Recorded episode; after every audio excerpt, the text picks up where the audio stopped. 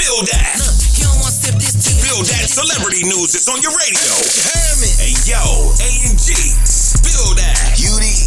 Yo, what's good? So yesterday on Spill That, I was saying that maybe Quavo and Saweetie are just taking a little break. Well, that's not the case. Saweetie says she is single. She tweeted, I've endured too much betrayal and her behind the scenes for a false narrative to be circulating that degrades my character. Dang. Oh, and thank God Drake uh, definitely declined those rumors that he wants to date Kim Kardashian. Somebody slid in his DMs and told him, Yo, is this fake news? And he replied back. Yeah, he actually replied back and said, obviously, with a LOL. So thank God Drake shut them rumors down.